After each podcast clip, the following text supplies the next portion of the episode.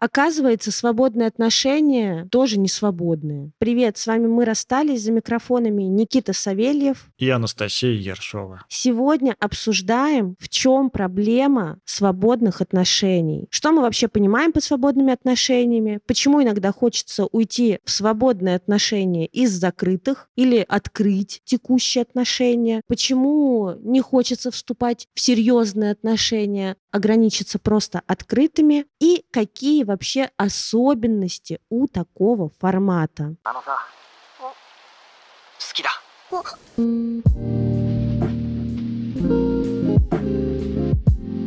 Что мы вообще понимаем под свободными отношениями? Много же всяких есть названий. Свободные отношения, немоногамные отношения, открытые отношения. Какие еще бывают названия? Полиаморные. Полигамные отношения. Чтобы не усложнять и не вдаваться в различия всех этих типов отношений, я скажу так. Для меня в этом выпуске, вот когда мы будем говорить «свободные отношения», это отношения, когда нет эксклюзивности между партнерами, то есть они заводят, в общем, сексуальную и эмоциональную связь не только с одним партнером. Да, все так. Свободные отношения — это отношения, которые предполагают, кроме основного партнера, партнера, наличие еще других партнеров. Важно сказать, что кроме основного партнера о наличии других партнеров, еще другие партнеры должны знать. Я с тобой согласен. Тут, знаешь, я думаю, чтобы упростить, по сути, то, что мы будем говорить в этом выпуске, оно подойдет и для первого, и для второго варианта. Вот есть первый вариант, когда есть основной партнер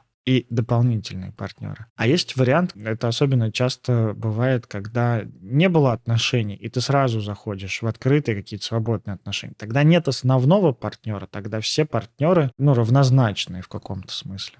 Вот это тоже как вы договоритесь. Тоже зависит от того, как договоритесь, но просто потому, что ну, не всегда там будет основной партнер. Понятно, если вы, например, замужем, женаты, в браке давно, у вас есть дети, и вы решили открыть отношения, наличие детей здесь не обязательно, и брак тоже, и вы решили открыть отношения, тогда понятно, у вас будет основной партнер, потому что с ним у вас самая большая привязанность, его вы дольше всех знаете, с ним явно как-то больше эмоциональной связи какой-то. Но если вы, например, без отношений сейчас и пытаетесь, ну или пробуете, хотите вступать в отношения с разными людьми, поддерживать их параллельно, то, получается, разница между свободным отношением и промискуитетом — это осведомленность всех этих партнеров о том, что вы помимо них спите еще с кем-то другим. Спите, проводите время, едите еду, ходите в кино, я не знаю. Со всеми, правда, может быть разная степень близости и включенности друг друга в жизни каждого. При этом просто спать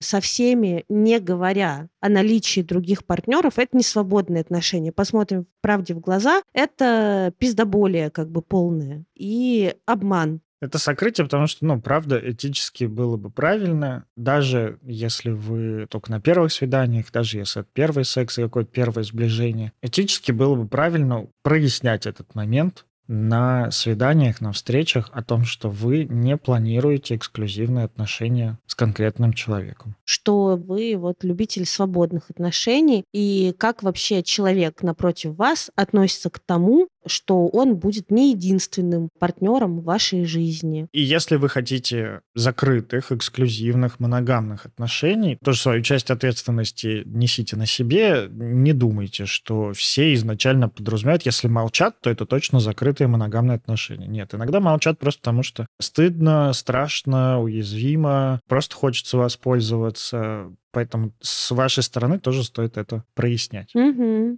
Почему вообще может возникнуть такое желание уйти в свободные отношения? Вот смотри, два сценария такие я предлагаю рассмотреть. Первый сценарий — это когда отношения уже есть, закрытые, моногамные, какая-то причина происходит, какая-то причина появляется, и хочется открыть отношения, сделать их свободными. Спать со всеми, мутить со всеми, ну не со всеми, а с тем, с кем хочется. Такие отношения поддерживать. А второй вариант — это вот когда я без отношений и сразу хочу залетать в свободный. Вот давай сначала про первый. Ой, ну что хочется, конечно, говорить. Знаешь, как в нашем выпуске про кризис трех лет. А вы пробовали стропон? Примерно так же. Мне хочется спрашивать, все ли у вас хорошо в отношениях? Вы пробовали поговорить? Да, вы пробовали поговорить. Тут даже как бы до стропона можно не доходить. Чаще всего то, что я вижу, над вариантом открыть отношения рассуждают пары в сложный период их парной жизни. Не от большого счастья. Не от большого счастья, не от того, что у нас счастье завались, любовь, взаимопонимание, все проговорено, четкие границы, и нам хочется делиться этим прекрасным пространством, чтобы счастливых людей становилось больше. Вот не встречала такого, честно сказать. А вообще открытие отношений, вот как бы крепкой, состоявшейся долгой пары, избегая слова «должно происходить», ну, блядь, а хули я буду избегать, должно происходить именно в таком состоянии. У нас столько любви, что мы хотим поделиться ею с другими людьми. Говорю, давай поменьше в начале мата. Настя такая, хорошо. Но, видимо, так терпела, что в одном предложении, а, блядь, хули. Ты просто сказала в первой фразе не материться. Ну, вначале. Я не материлась. А потом-то можно мне быть собой, в конце концов? Очень часто открытие отношений воспринимается как попытка решить проблему какую-то, а не как способ, правда, увеличить удовольствие и радость. Это, знаешь, классический вариант. Что-то проблемы в отношениях, давай поженимся, что-то проблемы не закончились, давай родим ребенка, что-то проблемы не закончились, теперь давай откроем отношения. Мне кажется, вот если составлять топ попыток пофиксить, вот знаешь, как в этом меме со скотчем и огромной колбой с водой, где вот это ага. вот. Мне кажется, да, первый вариант. Среди самых популярных будет «давай поженимся, давай заведем ребенка». Потом все-таки до свободных отношений будет «давай возьмем перерыв». О, нет, перерыв, мне кажется, означает, что кто-то просто трусит уйти. Понятно, что тут может быть кто-то трусит уйти, или кто-то еще не понимает, скорее, что чаще встречаются. А, ну это типа ты имеешь в виду все-таки развитие событий. А, ну да, ладно. Перерыв, причем, мне кажется, может быть, даже чаще встречается, чем рождение детей. О, да, возможно. Мне кажется, давай откроем отношения и давай пойдем на парную психотерапию примерно плюс-минус одного размаха вероятности. Потому что все-таки про свободные отношения говорят менее скрепные люди, более начитавшиеся в этих интернетах всякого. Там, соответственно, они, скорее всего, и почитали про совместную психотерапию. Но, честно сказать, выбирая между этими двумя вариантами, я как бы выбираю вариант «Б». Совместная психотерапия. Ходить на парную терапию. Да. Очень часто, я думаю, представления о свободных отношениях, они слишком романтизированы. Фильмами, наверное, скорее всего. А мне кажется, романтизированными блогерами, которых мы так любим и смотрим. Ну, я знаю, правда, людей потрясающего уровня осознанности, которые открывают отношения. Это единицы. Знаешь, со своей стороны могу сказать, откуда мои знания, откуда могла прийти романтизация свободных отношений в мою жизнь. Давай. Я же старался сделать себя человеком бизнеса. Ходил вот на бизнес-тренинги, делал какое-то предпринимательство. И многие успешные предприниматели и бизнесмены находятся в таких, ну, мягко скажем, не моногамных отношениях. Грубо говоря, там ролевая модель Илон Маск, который типа с одной, с другой, с третьей, с пятой, с десятой. Там родил ребенка, тут родил ребенка, там подкатил, тут укатил и так далее. Понятно, что мы не берем Безоса и Цукерберга, про них тоже непонятно. Но вот эта вот история успешного успеха на более локальных бизнесменах, там периодически проскакивала идея о том, что я полностью погружен в свой бизнес, я полностью погружен в развитие самого себя, поэтому отношения — это такое что-то фоновое, я здесь, я там, я тут, я с ней, я с той, с той, с другой. И это круто, дает мне больше... Я могу и вдохновение какое-то, и силы брать в этих отношениях, и времени много на них не тратить. Но по факту,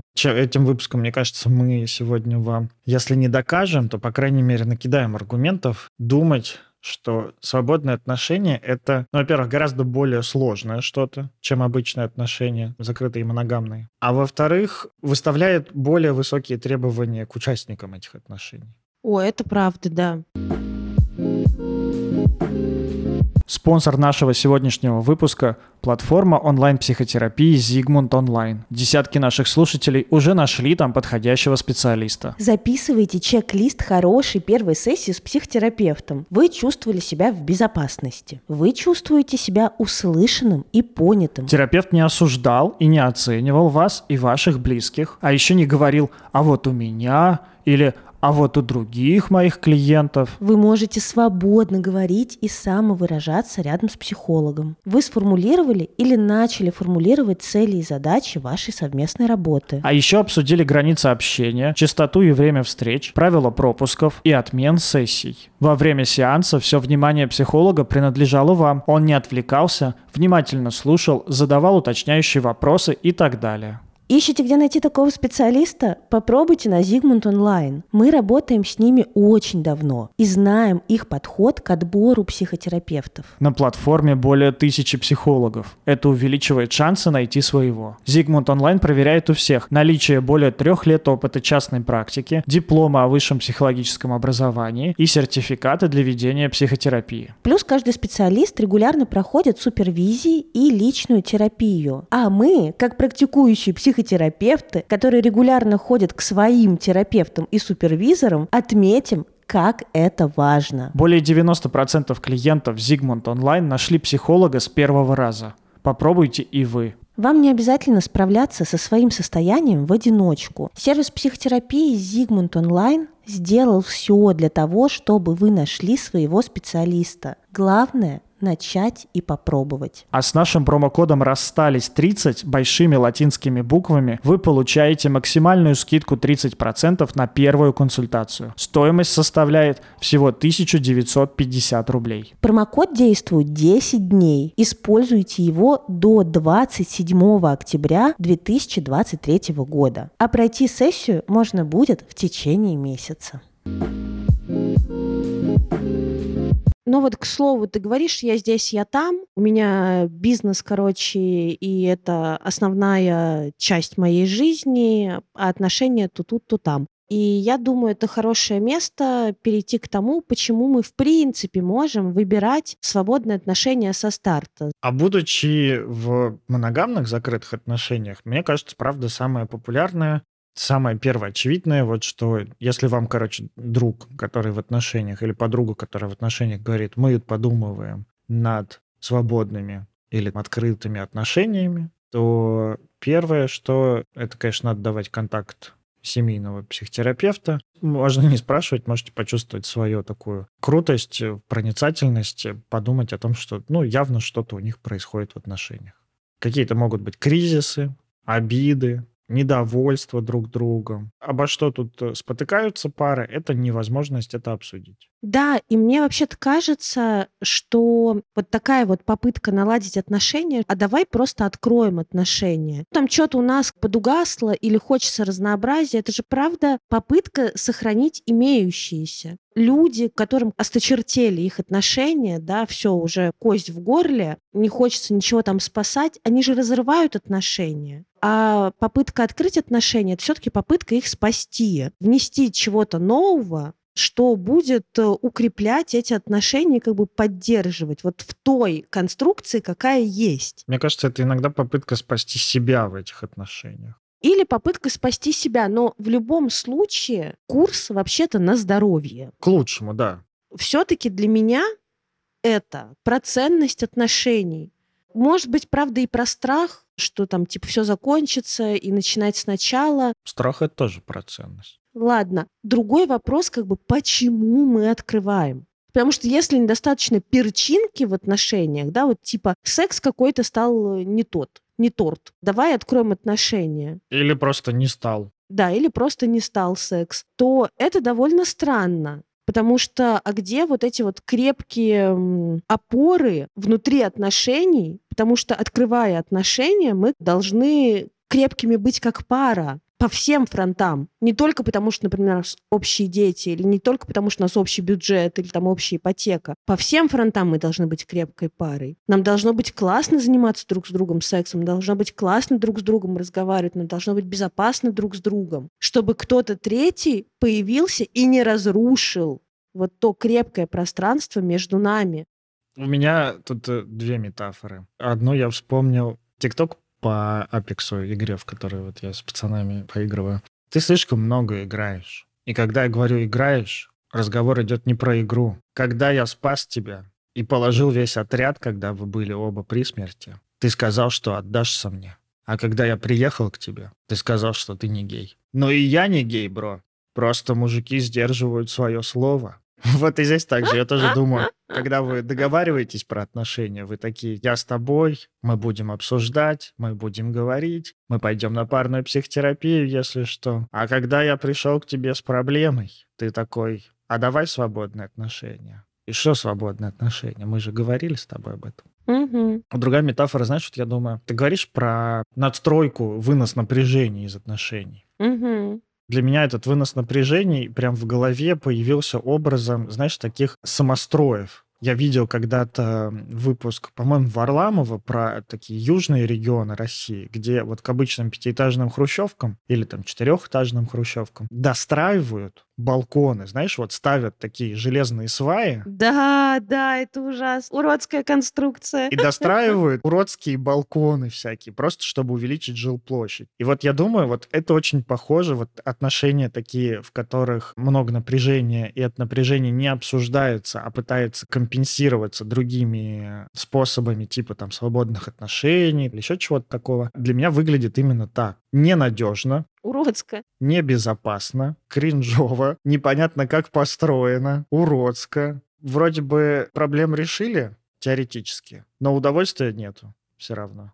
Да, по поводу напряжения, я думаю, какое напряжение, правда, из пары мы можем выносить. Если думать про то, что попытка открыть отношения — это попытка сохранить, то тогда хорошо бы задать себе вопрос, а как еще я сохраняю отношения? Там сохраняю можно даже в кавычках, потому что понятно, что открытие отношений — это скорее про их разрушение, если внутри не очень хорошо. И вот тогда как я еще могу разрушать отношения, думая, что я их сохраняю? И первое, что мне приходит в голову, это не договаривать партнеру о том, что мне тяжело в отношениях. Ага. Молчать. Потому что это, правда, могут быть долгие, хорошие отношения. Мы можем долго оба быть в терапии. И мы так бережем эти отношения, пространство между нами, что перестаем беречь себя, что мы не идем к партнеру разговаривать о том, что слушай, все замечательно, но мне херово. Мне так херово, что я хочу выйти, бежать из отношений. Проще рассказывать о том, как мне херово, кому-то другому, а тебе я не могу, потому что мне как-то стыдно даже жаловаться на наши прекрасные отношения.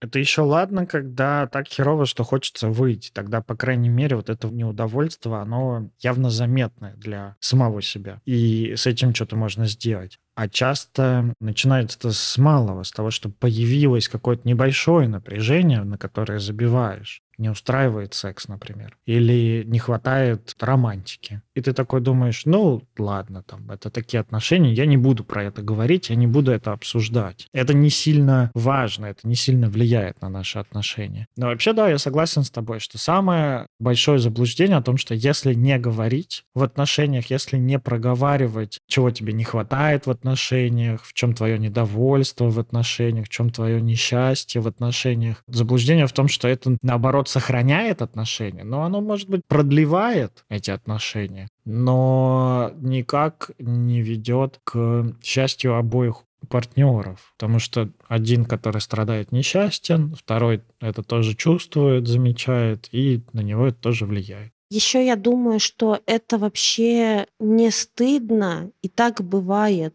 Даже в каких-то хороших, стабильных отношениях чувствовать себя несчастным, несчастный. Вообще, мне кажется, это наша сущность — периодически чувствовать себя несчастными. Это правда.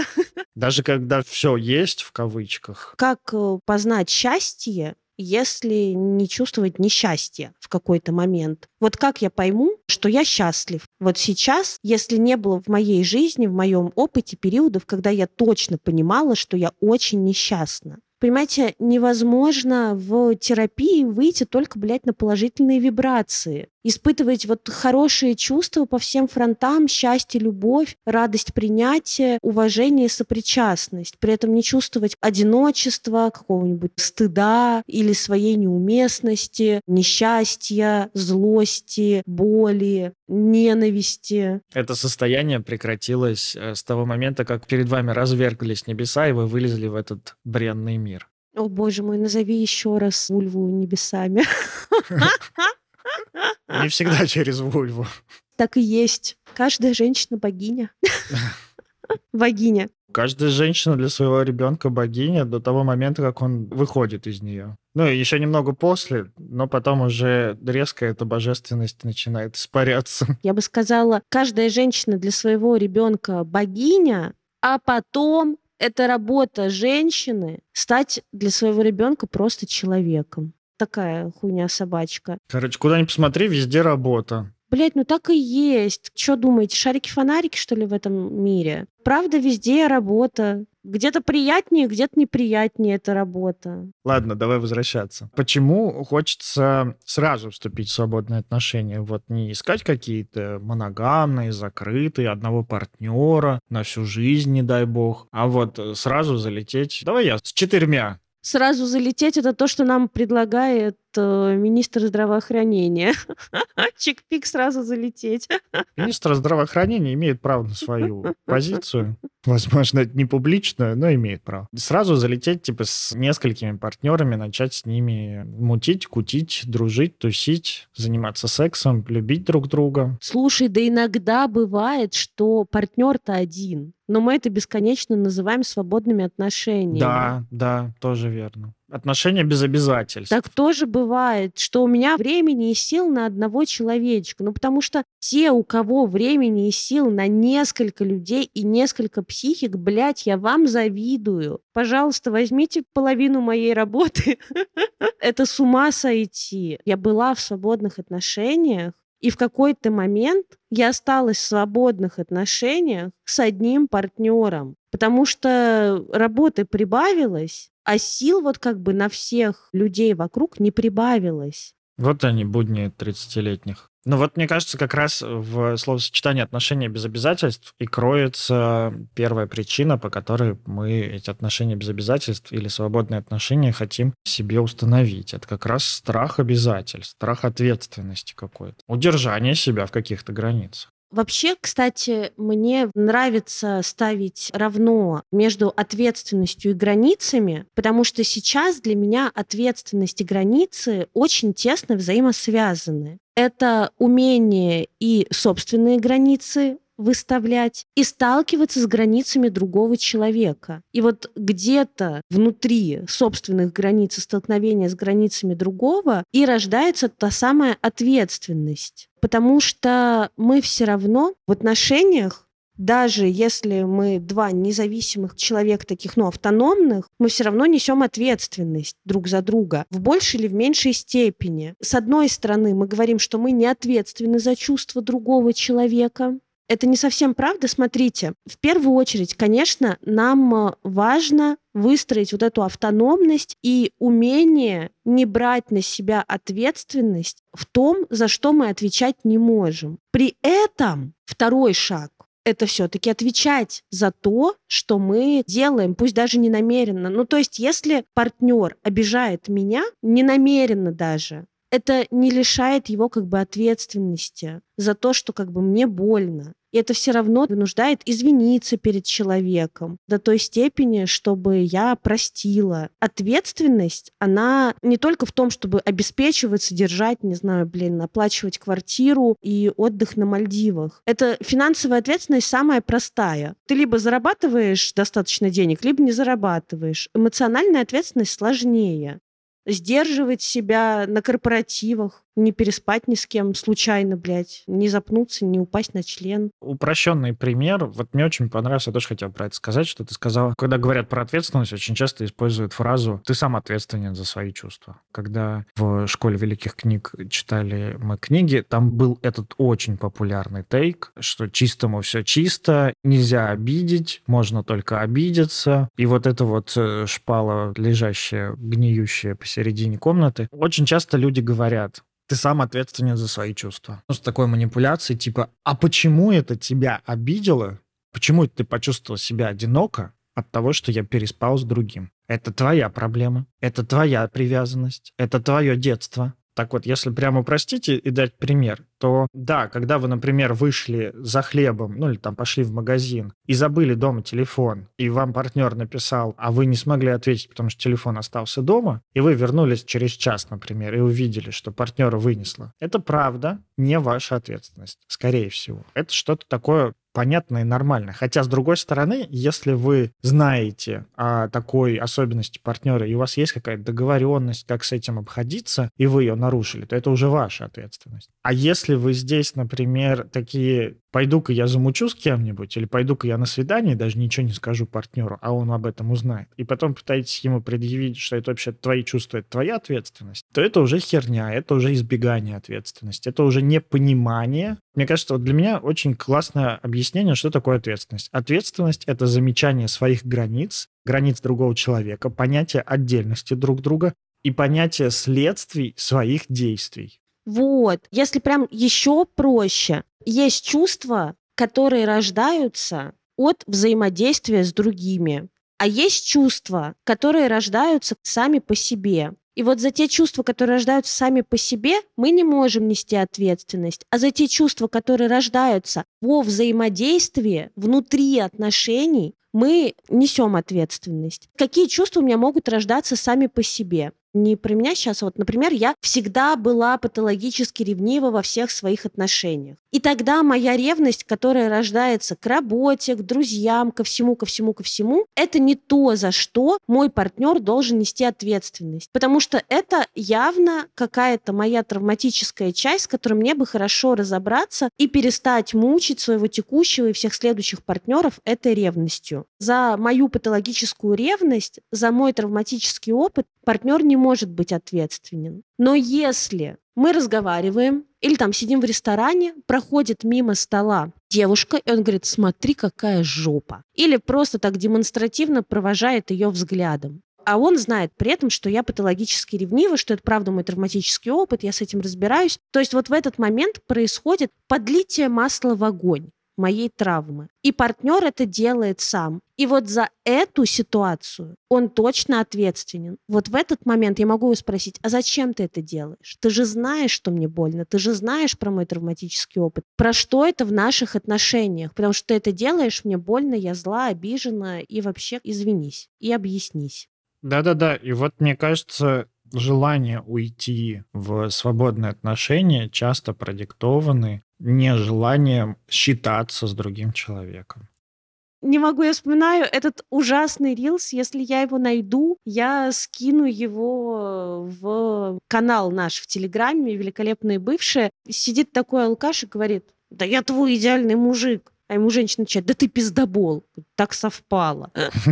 Для меня человек, который не хочет считаться с другими, это чувак из рилса. Я твой идеальный мужик, а то, что пиздобол, это просто так совпало. Другая причина, по которой может хотеться пойти в свободные отношения, это, ну, прям супер очевидно, страх сближения. Если я буду такой недоступный, если я буду такой далекий, если я буду такой загадочный и таинственный, то я явно более защищен, чем если я откроюсь, чем если я буду близко к человеку, если этот человек будет видеть мои слабости, если этот человек будет видеть мои страдания, мою боль. Всем представителям с избегающим типом привязанности. Контрзависимые, короче, это еще так называют. Контрзависимым, избегающим людям, да, всем приветик. В этом чате все, кого задолбали в детстве контролем, гиперконтролем, гиперопекой, бесконечным влезанием в границы и невозможностью вообще без отчета сделать шаг в детстве и подростковости. Привет всем, мои бедные котики. Скорее всего, вы тот человек, который такой: свободные отношения, заебись. Я могу исчезать в любое время, я могу не приближаться, я могу не открываться, я могу все оставить себе. И свои чувства, и свою жизнь. Но это тоже как бы не вопрос к отношениям, это не отношения плохие, это просто страшно опять быть поглощенным. Страшно терять себя, страшно растворяться, страшно приближаться к человеку. Это, правда, не проблема других людей. Никто не хочет вас съесть. Вас просто съела мама. Нет, есть люди, которые хотят вас съесть. Это точно, определенно точно. Хорошо, есть люди, которые хотят вас съесть, и, скорее всего, именно таких вы и выбираете, потому что в детстве вас съела мама. Да-да-да, проблема контрзависимых не только в том, что им страшно быть поглощенными, страшно быть такими слитыми, страшно быть так близко, но еще и в том, что, по сути-то, других отношений они не умеют строить. Если они даже переборют этот страх, они, скорее всего, построят именно такие отношения, которых боялись. Здесь вариант один. Не только осознавать свой страх и как-то прорабатывать вот эти вот оставшиеся чувства после такого типа отношений, но еще и узнавать, как может быть по-новому, учиться. Угу. Нарабатывать навык. Это вот очень важно.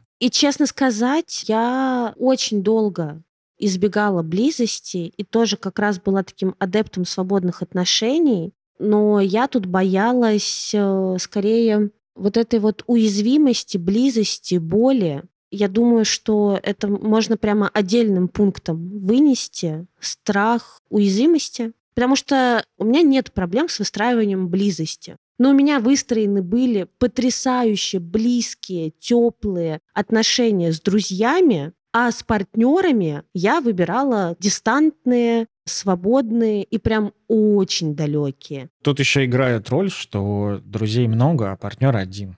Если это не свободные отношения, если это закрытые моногамные отношения, то партнер один. Правда, так бывает, что по ходу отношений, в любой момент отношений, партнеры могут понять, что они больше не хотят быть в этих отношениях. Один из них может понять, оба могут понять. И отношения могут закончиться. Отношения могут закончиться даже и без желания двух партнеров. Например, войны, переезды, смерть, болезни, травмы и так далее. Многое, что может произойти. Если ты потеряешь партнера, будучи в закрытых отношениях, то другого у тебя не будет. Ощущается гораздо большей опасностью, ну и есть гораздо большей опасностью, чем, например, потерять одного из друзей. Это тоже больно, это тоже страшно, но друзья останутся. Конечно, даже по шкале стресса потеря партнера занимает первое место. Первое место по уровню стресса — это потеря партнера. И здесь как бы и смерть, и расставание. Подарю вам свое обнаружение за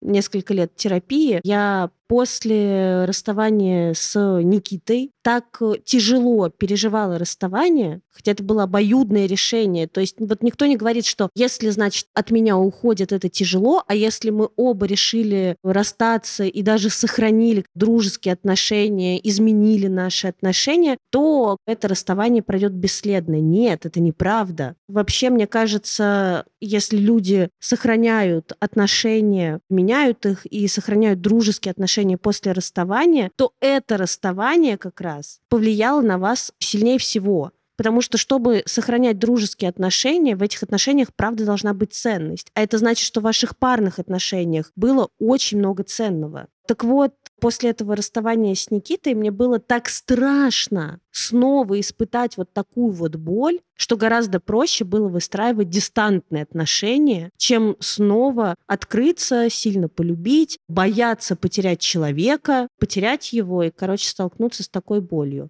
Честно сказать, сколько там, я даже не помню, сколько лет прошло с нашего расставания, мне кажется, лет семь уже, да уже больше. Лет восемь прошло. Так, и вот, понимаете, и только сейчас в отношениях, вот, в которых я полностью открыта, уязвима, люблю, только спустя такое время и благодаря терапии я подпустила к себе человечка. Я тут, знаешь, не спешу согласиться с тобой, потому что я пока еще не знаю, согласен я или нет. Для меня прозвучала твоя фраза вот про желание сохранить дружбу, вот про ценность, что было в отношениях, что это было какое-то такое серьезное расставание. Я думаю, что и без сохранения дружбы может быть очень серьезное и очень ценное отношение. Нет, я не говорю, что это сто процентов маркер. Если какие-то отношения сохраняем, то вот они сто процентов самые ценные, а если мы никаких отношений не сохранили, то они не ценные. Я вот не хотела так прозвучать. Это важное место прояснить, потому что, например, у меня были отношения, после которых я не сохранил никакие отношения, ни дружеские, ни приятельские, никакие. Вообще полностью эти отношения разорвались, но при этом они были не менее ценные.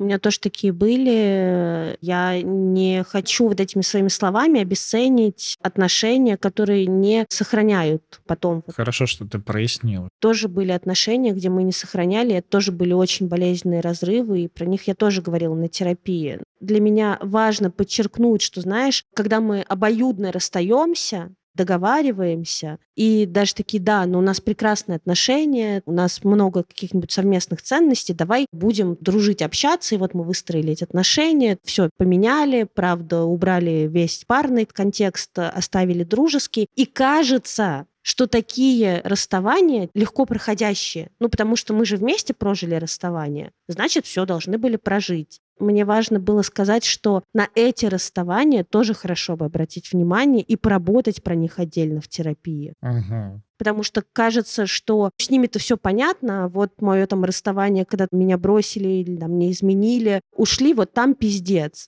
А там может быть меньше пиздеца, чем вот в этих отношениях, которые мы легко закончили. Ну, понятно, что не легко, там легче, чем травматичные истории. Я сама так думала, понимаешь, очень долго не касалась вот этого разрыва, а потом оказалось, что там еще был пласт. Казалось, ну вот мы прожили расставание, все, тогда я говорила об этом, и нормально. Вот я только с этим посылом.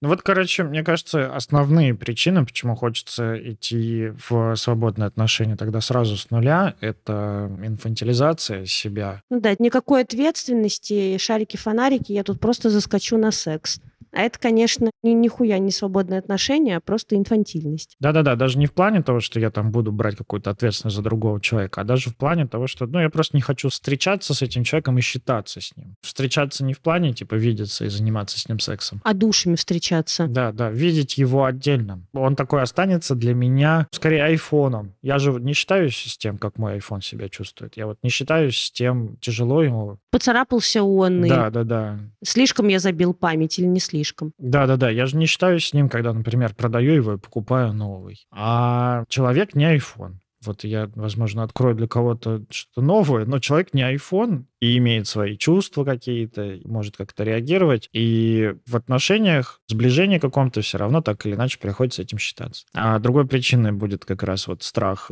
сблизиться и быть увиденным. Быть увиденным, а это значит быть уязвимым. Даже уязвимым не к тому, что тебя бросят, а к тому, что тебя узнают не такого идеального, каким ты себя пытаешься показать. Банальный пример. Я... и всякие группы, например, на моей учебе. Как бы я не хотел себя показать обычным, дружелюбным парнем, теплым человеком, а я считаю себя уже теплым человеком, все равно... О боже, ты сейчас уже очень теплый человек. Ну, в сравнении с тем, каким я был там десять лет назад. Я знала Никиту без терапии, да. Как бы я не хотел себя таким показать, другие люди все равно могут увидеть вас совсем по-другому. Некоторые люди вполне себя меня видят высокомерным, холодным, недоступным, отвергающим. Ну, потому что так и есть. Просто это часть твоей психики. У тебя есть теплая часть, а есть высокомерная, холодная, отвергающая, оценивающая, обесценивающая.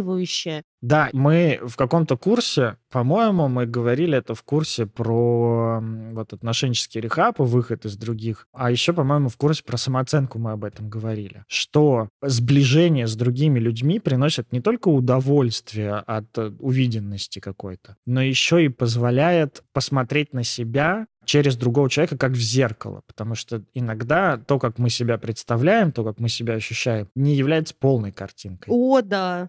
Иногда вступление в отношения, в близкие отношения, может обернуться тем, что вы узнаете про себя что-то новое, и не всегда что-то, что вы хотели, правда, узнать. Или не всегда то, что вам понравится. И это правда, я даже как-то сторис выкладывала про наши отношения с Пашей, что теперь я изучаю себя через другого человека. Правда, иногда всплывает такое, что вообще не хочется о себе знать. Я жила Шесть лет в терапии, в личной, такая осознанная, такая вся прекрасная. А потом в отношениях меня вынесло так хорошенечко несколько раз. И я думаю, ебать, помогите, спасите. Это что за Настенька вообще такая? Что за человечек? Желание таких свободных отношений, отношений без обязательств, это часто такое желание отношений с головой в песке. Не осуждаю вот такое, потому что понятно, что у вас есть причины для этого, если вы так поступаете. Просто здорово было бы это замечать про себя, это осознавать и понимать последствия. Потому что последствия здесь такие. Одиночество, нераспознанное напряжение, которое может потом соматически переходить в тело или каким-то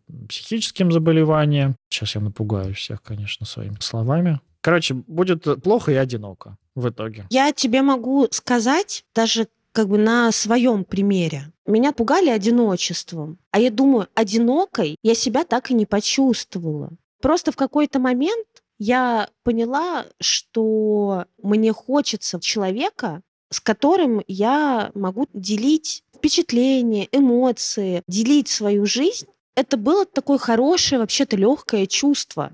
Я точно в какой-то момент осознала, что я готова к отношениям не из того одиночества, знаешь, такого убивающего. Что такая, боже, я не знаю, как жить одной, эту жизнь, мне так плохо, я хочу отношений. Нет, я подумала, мне так классно, мне хочется делить впечатление от этой жизни еще с другим человеком. Мне хочется знать, что вот есть какая-то моя команда и человек, который всегда за меня. И я пошла на свидание вот с этим прицелом и поняла, что, боже, я что-то, кажется, не понимаю. И я стала говорить на терапии и поняла, что один вопрос — встретить такого человека. Но я встречала людей, которые способны на отношения, и вдруг поняла, что это со мной тоже какая-то загвоздочка, что это мне безумно страшно приближаться, что это мне безумно страшно открываться, что это я очень боюсь боли. Не только боли, что это у меня там еще огромный пласт взаимоотношений с папой всплыл, и там куча ужаса перед отношениями, закрытыми, моногамными.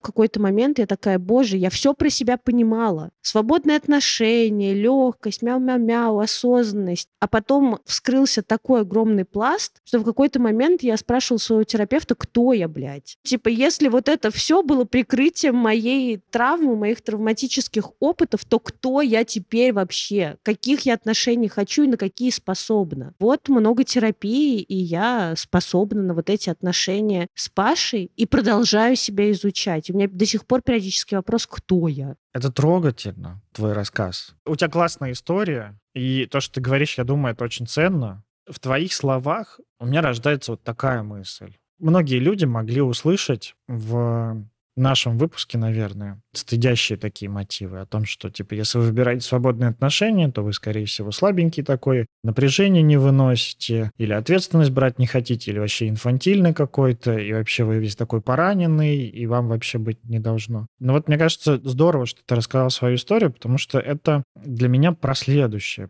Мы не выбираем травмы, с которыми мы растем. Мы не выбираем тип отношений, которые с нами выстраивают родители. Мы не выбираем те навыки, с которыми мы будем входить уже во взрослую сознательную жизнь. Они как-то формируются, как попало формируются. И у кого-то они формируются, у кого-то не формируются. Кто-то может выдерживать границы, кто-то не может. Кто-то может брать от какой-то ответственности, замечать свою ответственность даже за свои действия. У кого-то с этим сложнее. Кого-то разносит, кого-то не разносит от ревности или от какой-то тревожности и нестабильности в отношениях. Кто-то может только выйти из отношений, и ему может быть так больно, что ему вообще не до отношений. И тогда свободные отношения, какие-то отношения без обязательств могут, правда, помочь отвлечься, пережить, просто получить какую-то заботу, может быть, тепло и уют. Мне важно сказать, я думаю, мы много раз это говорим в разных выпусках, но я буду повторять это столько, сколько потребуется. Ни один из этих способов не является каким-то осудительным, не является каким-то плохим. В каждый момент времени мы делаем лучшее, что мы можем для себя. И не всегда это получается, то есть не всегда мы делаем лучшее для себя, но стараемся из лучших побуждений. Если вы замечаете себя в том, что мы говорим в этом выпуске, это не повод себя осечь или как-то забанить себя, наругать себя и тут же попытаться стать каким-то другим. Нет. Это повод заметить себя в том, как вы поступаете, по какой причине, проверить, работает ли это для вас. Потому что вы, правда, можете, например, хотеть свободные отношения, чтобы решить какую-то проблему, но проблема только усугубится. А может быть, и правда для вас она что-то решит. Таким образом, просто больше возвращать себе контроля в жизни. Я делаю так. Это приводит к такому. Хочу ли я по-другому? Это уже открытый вопрос. Если хочу, то тогда да, какие-то навыки пробовать. Я в этом выпуске много делюсь личными историями, но не для того, чтобы вы послушали, какая я классная, а для того, чтобы вы понимали причинно-следственные связи, могли это примерить на себя и не оказались в ситуации, что вы делаете выбор без выбора. Потому что вот выбор без выбора — это говно. Что вот вы выбираете свободные отношения, и кажется, что это ваш осознанный выбор. А на самом деле вы просто не можете выбрать других. Чтобы, правда, выбирать, пожалуйста, все-таки попримеряйте на себя разные причины, по которым вы этот выбор делаете. Чтобы раскрыть тезис о том, что свободные отношения, открытые отношения — это более сложные отношения, чем закрытые, моногамные, попробуем расписать, что для них требуется. Ну, чтобы не сломалось вдруг все и не пошло все к чертовой матери. Давай, мы начали с открытия отношений моногамных, закрытых. Вот я думаю, что нужно в закрытых моногамных отношениях для того, чтобы их открыть? Много любви, понятности, классного секса и вообще счастья нужно в этих отношениях, чтобы их открывать. Когда они будут, и вообще не факт, что захочется их открывать. Это правда. Потому что любовь и счастье может выплескиваться из ваших отношений совсем другим способом. Например, не через других партнеров, а через совместное дело, через ребенка, через брак, через путешествие. Что тоже вообще-то совместное дело. Нихера себе. Ну да, да, да, через приумножение вашего капитала, причем разного, там и человеческого, и финансового, и эмоционального, и так далее. Начала типа с хорошего, с позитивных вещей. А я думаю, тут первое, вот про что надо начинать, это с того, о чем мы говорим весь выпуск, с привязанности. С того, что если у вас не крепкая, ненадежная привязанность, если вас разматывает от того, что вам не отвечают полчаса, если вас разматывает от того, что если вы не видите человека физически, а он где-то там, и вы начинаете себе придумывать, что он там все уже оргию устроил себе в лесу при сатанинских свечах, то, скорее всего, в свободных отношениях вам будет больно. Да, это касается людей с тревожной или с избегающей привязанностью. Правда, либо вам тревожно, либо вам, знаете, не отвечает человек, вы думаете, да похер, зайду в Тиндер, налайкаю десять человек, запланирую десять свиданий. Вот это вот признак избегающей привязанности. Но и тревога, и желание там совершать по сто звонков, когда вам не ответили на сообщение час, и желание найти десять новых людей, это все от большой боли вообще-то. Поэтому свободные отношения не для всех. И я считаю, что это абсолютно нормально. Как ты сказал, что мы не выбираем наш бэкграунд, мы не выбираем привязанность, с которой мы родились, но мы можем научиться с ней обращаться и жить. И развивать ее в более надежную. Надежная с признаками тревожной или надежная с признаками избегания. Это про контроль. Мне кажется, следующим пунктом, что тоже очень перекликается с тем, что ты говоришь, с тем, что придется больше контролировать. Так же, как с работой со своими травмами. Ну, вот так сложилась моя личность. Вот, не знаю, там я типа там избегающий, например. Мне кажется, как раз я больше избегающий. Немножко тревожный, больше избегающий. И правда, зная это про себя... В какой-то песне было «Невозможно уйти от проблемы, хлопнув дверью».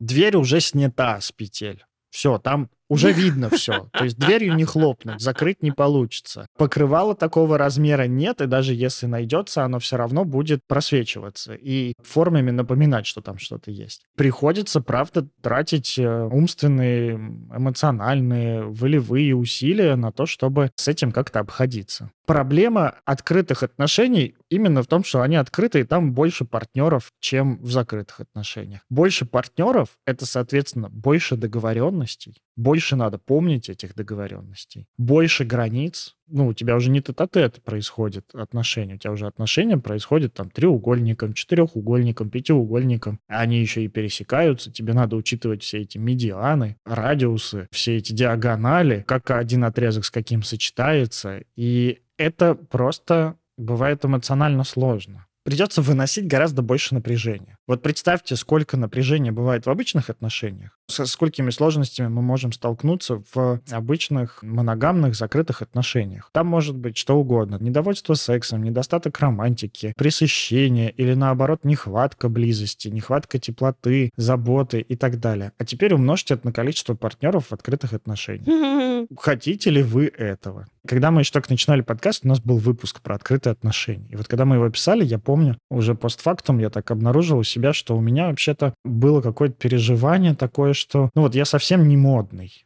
Мне было стыдно еще за свою тревожность, что мне, похоже, не очень подходят такие отношения. Мне так было стыдновато, а потом я уравнялся в этом месте. Мне перестало быть стыдно, я заметил какую-то свою тут нормальность, и для меня это совсем не, не модным стало. Я, наоборот, скорее даже немножко перегнулся в сторону обесценивания тех людей, которые выбирают какие-то групповые такие отношения. Слава богу, немножко обратно потом вернулся, но я понял для себя то, что, господи, это такая огромная работа, и ради чего? Ради какой-то очень неясной для меня выгоды.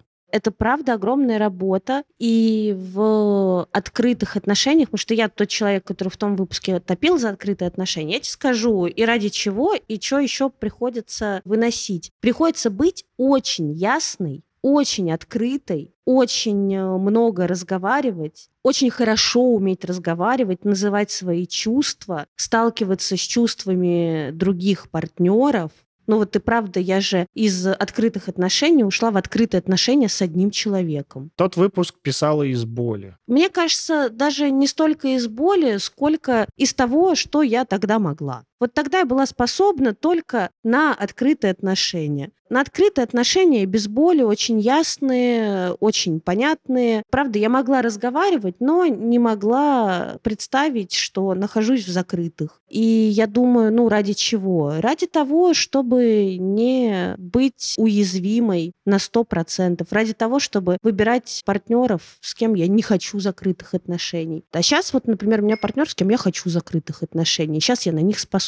Я думаю, это правда может быть этап в жизни, но точно открытые отношения подразумевают под собой гораздо больше эмоциональной работы, чем закрытые. Но зато есть иллюзия защиты от каких-то потерь. Я думаю, эту работу можно компенсировать недостаточностью сближения, потому что эта работа увеличивается с увеличением сближения, близости. Чем больше близости, тем больше работы, тем больше надо понимать ваших границ, тем больше надо понимать ваши отдельности и тем больше надо понимать ответственности. О, вот, кстати, еще границы. С границами в открытых отношениях должно быть очень хорошо. И со своими собственными границами, чтобы в какой-то момент сказать человеку, с кем ты в открытых отношениях, что типа стоп, вот здесь граница, вот здесь у нас вот так. И со столкновением с чужими границами. То есть в открытых отношениях, правда, мне должно быть хорошо и в моих границах, и я должна уважительно относиться к границам другого, потому что они у нас могут быть разные. Там я в открытых отношениях хочу ходить в кино, например, а партнер в открытых отношениях не хочет ходить в кино. Тут место, где нам придется договориться, и там, где мне придется столкнуться с тем, что открытые отношения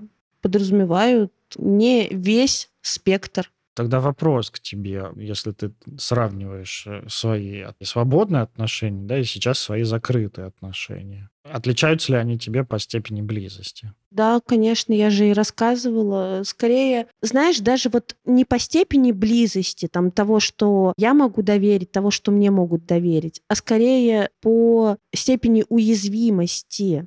Степени накопленной близости. Под близостью, например, можно понимать открытость, можно сравнить открытость, и тогда вот, если я тебя правильно услышал, то я слышу, что ты и в своих сейчас отношениях можешь быть открытой, и в тех отношениях ты могла быть открытой. Угу. А я больше, наверное, под близостью понимаю, во-первых, привязанность, такой вот комплекс привязанности, накопленных переживаний совместных, тоже что про привязанность скорее, и ценности, что ли, наверное. Ценности сто процентов больше. Угу. Честно сказать, я думаю, правда, открытые отношения возможны только если в них не очень много ценности. Вот я как раз про это и думаю. И причем ценности даже не в самом человеке, потому что ты можешь находиться в открытых отношениях с прекрасным человеком. Ценность отношений с ним. А именно ценность отношений. Я же была один раз прям в таких глубоких, действительно очень близких открытых отношениях и несколько раз в поверхностных открытых отношениях. Но я думаю, даже в глубоких открытых отношениях я никогда не мыслила о мужчине, что, Господи, я хочу от тебя детей. И в этом смысле, правда, ценность этих отношений не была даже одной сотой той ценности, которая там сейчас для меня представляют отношения мои. Да-да-да, я потому что сравниваю свой опыт. Ну вот я сейчас в закрытых, моногамных, длительных отношениях, крепких, хороших. Вспоминаю свой опыт, когда тоже после наших с тобой отношений я состоял, я не знаю, можно ли, ну, наверное, это можно назвать такими открытыми. Понятно, что я там ничего не проговаривал вообще. Глядя сейчас назад, я так думаю, мне жаль, что я так строил эти отношения. Тоже на что был способен. Были какие-то такие поверхностные отношения с разными девушками. Иногда даже они так пересекались по времени. Вот я вспоминаю о том, что, правда, я мог быть вполне себе открыт и уязвим с ними. Ну, насколько мог, опять же, в силу того, каким я мог быть открытым и уязвимым, там, вот сколько, лет назад. Да много, это, считай, вот начало терапии самое, короче. Только-только, да. Сейчас я гораздо больше про себя могу сказать и знаю про себя. Но вот именно ценности в отношениях с ними, по сравнению с ценностью моих отношений сейчас, ну, это просто небо и земля. Тогда, можно сказать, там этой ценности и не было особо. Там было такое, ну, не получится. Там даже и не было идеи о том, что что-то должно получиться. В этом и штука. И я думаю, это очень сильно защищает вот эту вот нашу мягенькую часть. Разбитую. Очень сильно защищает нас вот это вот ощущение, что не получится и хер с ним. Положа руку на сердце во всех открытых отношениях, да боже мой, даже в закрытых отношениях. До отношений с Пашей у меня было, типа, не получится и хер с ним. Но я думаю, это еще, конечно, очень сильно завязано на какой-то рост и взросление личности, потому что та глубина отношений, на которые я способна сейчас, я не была не способна никогда в жизни. Сейчас, извините, сколько лет терапии, работы терапевтом за плечами, понятное дело. Последнее, вот, что мне хочется сказать про особенности открытых отношений. То, что мы обсуждали, мы сейчас обсуждали именно с точки зрения нашей стороны участия в этих отношениях. Но есть еще сторона других людей, которые участвуют в этих открытых отношениях. Когда мы обсуждали с нашей стороны, подразумевалось, что с той стороны как будто бы кристально чистые люди, которые вот это все уже умеют давно. Но они тоже, скорее всего, не все умеют, и более того, не все участники открытых отношений вступают в эти открытые отношения, не моногамные отношения по своему желанию, типа соглашаются на них на самом деле. Вступают, скорее всего, по своему желанию, да, но не всегда это желание на самом деле то, чего они хотели. Потому что многие могут вступать в такие отношения из страха потерять партнера, когда тебе ставят ультиматум, либо расстаемся, либо открытые отношения. А расставаться не хочется. И тогда ты становишься невольным участником этих открытых отношений. И страдаешь в них. Иногда думаешь, что да, наверное, это поможет решению нашей проблемы. И не замечаешь там своего неудобства, некомфорта, боли, тревоги, ревности и так далее. Другого человека в открытых отношениях тоже может выносить. Если в обычных отношениях второго партнера тоже выносит, и тебя выносит, и его выносит, и вас обоих бывает выносит, и бывает одновременно вас выносит, то в открытых отношениях это тоже умножается на количество партнеров. Если вас трое, если вас четверо, пятеро и так далее, выбирайте, сколько вам подходит. Вас может всех одновременно вынести. И вам придется справляться, ну, даже не справляться, не брать ответственность за чувства других, а справляться с выражением этих чувств. Потому что кто-то может вам нагрубить, кто-то может нахамить, кто-то может как-нибудь компульсивно выйти из этих отношений, пропасть. А тут еще... Ладно, мы в это не пойдем. Я хотел сказать про связь типа привязанности и зависимого поведения, химических зависимостей. В общем, это еще может усугубиться алкоголем и прочими нехорошими вещами, зависимым поведением. И, в общем, короче, если спланируете вступать в открытые отношения, подумайте, надо ли вам это. И это хороший вопрос даже просто, когда вы планируете вступать в отношения. Вообще хороший вопрос по жизни. Думать о разных вещах, надо ли вам это. Если подвести итог, то открытые отношения это выход в какой-то период жизни, но, честно сказать, пластырь на гангрену. Если есть какие-то нелады по тем причинам, которые мы называли, да, это страх перед ответственностью, страх близости, страх уязвимости. Это выход не прикасаться к этому всему. Но что дальше? Не всегда пластырь на гангрену. Иногда, правда, такое какое-то подуть на ранку. Иногда прикольный способ попробовать что-то новое. То есть, может быть, это, знаешь, мы говорили в выпуске о приобретении новых навыков. Иногда это либо просто навык новый, который ты пробуешь, либо такая очень неплохая площадка для этих навыков отработки. После выхода из каких-то долгосрочных отношений, открытые отношения — это то, что мне было нужно. Но, как оказалось, то, что мне было нужно, чтобы в итоге опять прийти к закрытым отношениям. Да, я вот думаю, если подводить итог, то, наверное, итог такой, какой идет лейтмотивом через все выпуски нашего подкаста. Это замечайте, что вы делаете, думайте, зачем вы это делаете, и обращайте внимание на последствия того, что вы делаете. Да, тогда, если лейтмотив через все наши выпуски, с вами все в порядке, если сейчас вы хотите и можете только в открытые отношения.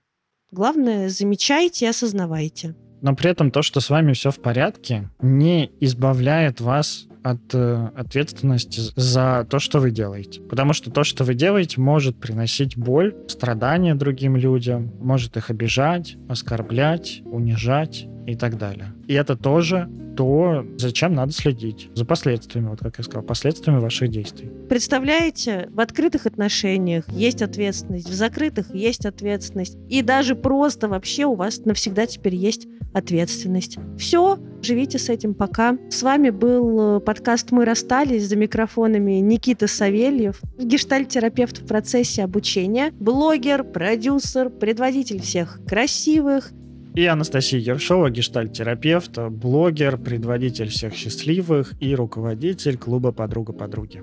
Матриарх. Все, пожалуйста, ставьте нам лайки и пять звезд, делитесь нашим выпуском, подписывайтесь на наши социальные сети, приходите в наш канал в Телеграме «Великолепные бывшие», писать хорошие комментарии про наш выпуск и общаться. Офигенно же я его веду, да? Да, нравится. И все. Рекомендуйте наш выпуск своим друзьям. Отмечайте нас в Инстаграме, это всегда очень приятно. Плохие комментарии не пишите. Отнесите их на психотерапию. Все, всем мяу. Пока-пока.